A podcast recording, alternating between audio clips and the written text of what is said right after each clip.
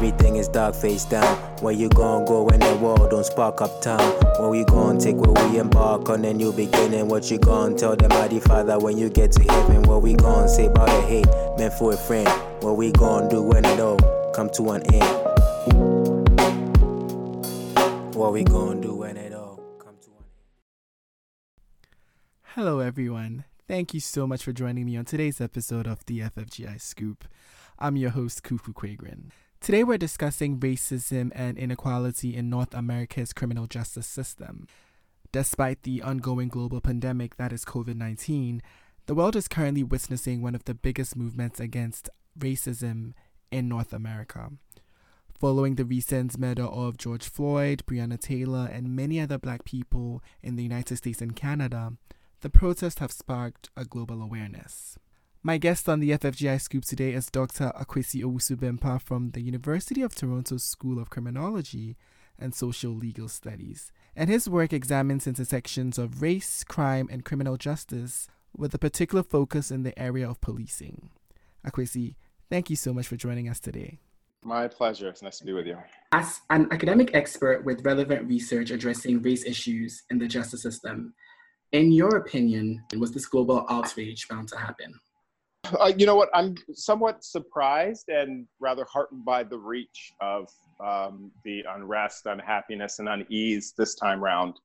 Of course, you know, it's not too long ago that uh, we had a period of unrest in the United States and discussions about police injustice and racial injustice following the deaths of, you know, perhaps most notably um, Eric Garner and Michael Brown, and of course the multiple others that uh, followed and that preceded those. But the demonstrations and the conversations reach, you know, to Canada and I would suggest the United Kingdom, but you know, we weren't seeing protests in Iran against race-based violence and racial injustice that time round as we did this time round. So um, I, I, wouldn't say that I saw it coming necessarily. Uh, I think one of the key things uh, for me as someone who studies these issues and has very literally just uh, published a book around race and racial injustice and criminal justice systems around the West is that the racial disparities that we see, which are common amongst Western nations, are a product of colonialism, right? And I think part of what is different this time around than the previous times around is an increasing recognition of how the legacy of colonialism impacts on the day-to-day lives of, of certain racialized groups in uh, Canada and the United States, United Kingdom. Uh, that would be most notably, of course, people of African descent uh, in Canada, the US, Australia, people of Indigenous descent as well. Absolutely. And I mean, we cannot deny that there exists some level of systemic racism in Canada as well. And we know this from the Toronto Premier's recent statements about racism in Canada and the protests that we're seeing all over the country addressing these injustices that Black people face at the hands of the police daily. So, what is different at this time around? What does this mean for Canada now that this conversation is gaining more global traction? Well, I think so. Part of what's different, it's interesting. You noted the Ontario Premier's statement on systemic racism. We got a note, of course, that him acknowledging uh, systemic racism in Canadian society came after uh, a statement that we didn't have the same deep rooted, I think were his words, problems as the United States. And then, of course, being told relatively swiftly that that was incorrect.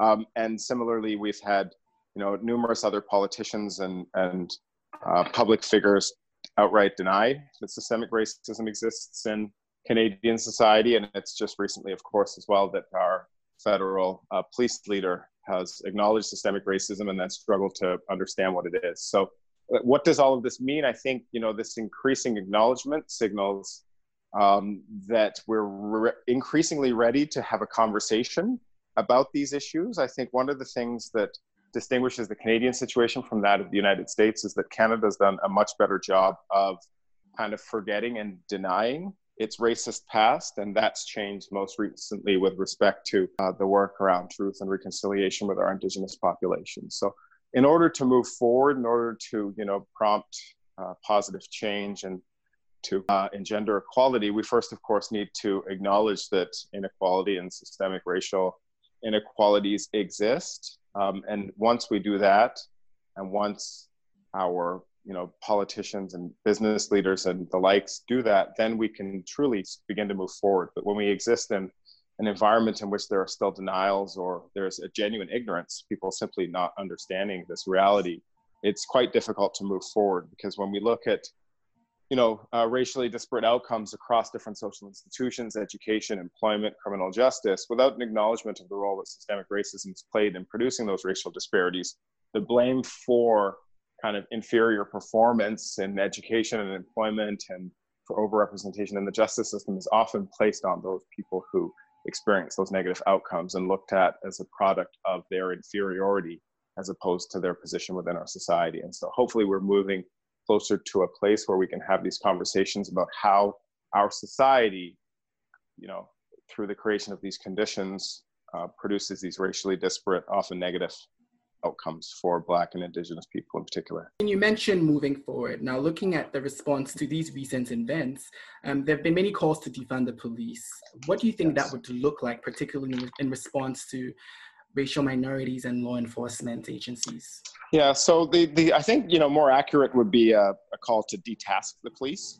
So taking many of the roles and functions that the police currently serve away from the police and giving them to other organizations and agencies that do so. And this is coming in recognition of a couple of things. First of all, the increasing presence of uh, police in the lives of marginalized and racialized individuals has a, a host of negative outcomes, most notably increasing risk for them being least, you know, uh, harmed are killed at the hands of the police, and then, of course, increased risk of criminalization. So when we have the police responding to people in mental health crisis, um, you know, being present in our schools, participating in youth programming and, and policing, you know, drug use, um, then, you know, their tool belt includes, as I've said, the ability to use force and their powers of arrest. And so the less often we have police doing things that they don't need to and are not often not very good at doing, the less likely we are to have them engage in these problematic behaviors that we know disproportionately target racialized folks. So, you know, both in terms of use of force as well as in terms of um, criminalization. And, you know, too many times the use of force is justified by the police, right? The police, you know, the case of Andrew Loku would be case in point. The um, African uh, man in Toronto, African refugee who uh, you know had experienced post-traumatic stress disorder and, and experienced uh, problems with mental health, and um, the police were called. And when the police arrived, he was uh, wielding a hammer, and of course, the police are able to use force when they perceive their safety or the safety of others to be in jeopardy. And so, by their simple presence, that ability to use force is, of course, you know, enacted. And so if we don't have the police there, the ability to use force is not enact cannot be necessarily enacted. And so these are the types of ways in which um, the, you know these positive changes will benefit uh, specific racialized populations. Kwesi, you've published quite a few books and editorial pieces. And in your chapter on race, crime, and criminal justice in Canada, you mentioned that it's not enough to implement new laws and policies, but also focus on racial minorities and their intersections with the criminal justice system. The impacts on other sectors like health, education, and employment are more positively mm. realized for racialized groups. So can you comment a little bit more on this? So yeah, in a, in a nutshell, you know, the criminal justice system is last last line of defense in terms of our social institutions, right? We we have the criminal justice system to deal with problems that may have been addressed in other areas. So poor educational outcomes, increased contact with child welfare, uh, poor employment prospects all increase the likelihood of an individual either engaging in criminal activity or for other reasons coming into contact with the justice system. So, from my perspective, we're better off to try and uh, deal with issues and strengthen our educational, employment sectors, and child welfare and things like that so that the criminal justice system doesn't have to deal with the problems or the same volume of the problems that we currently have it dealing with. Thank you so much, Akwasi. It's been a pleasure talking to you today. Absolutely, my pleasure as well.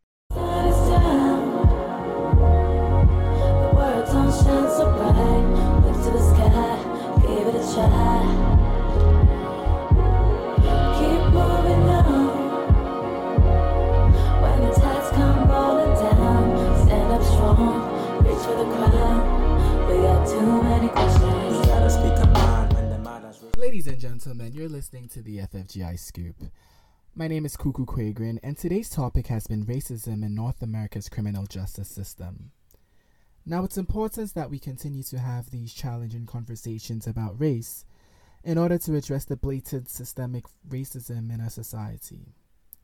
I also want to say a big thank you to University of Toronto Global for supporting the FFGI Scoop. It's time for me to go, but I'm leaving you with a keynote speech by an incredible CNBC News reporter by the name Timothina Duncan. And her speech was at Northwestern University's annual event in honor of Martin Luther King. I hope you're inspired. Until next time, this has been the FFGI Scoop.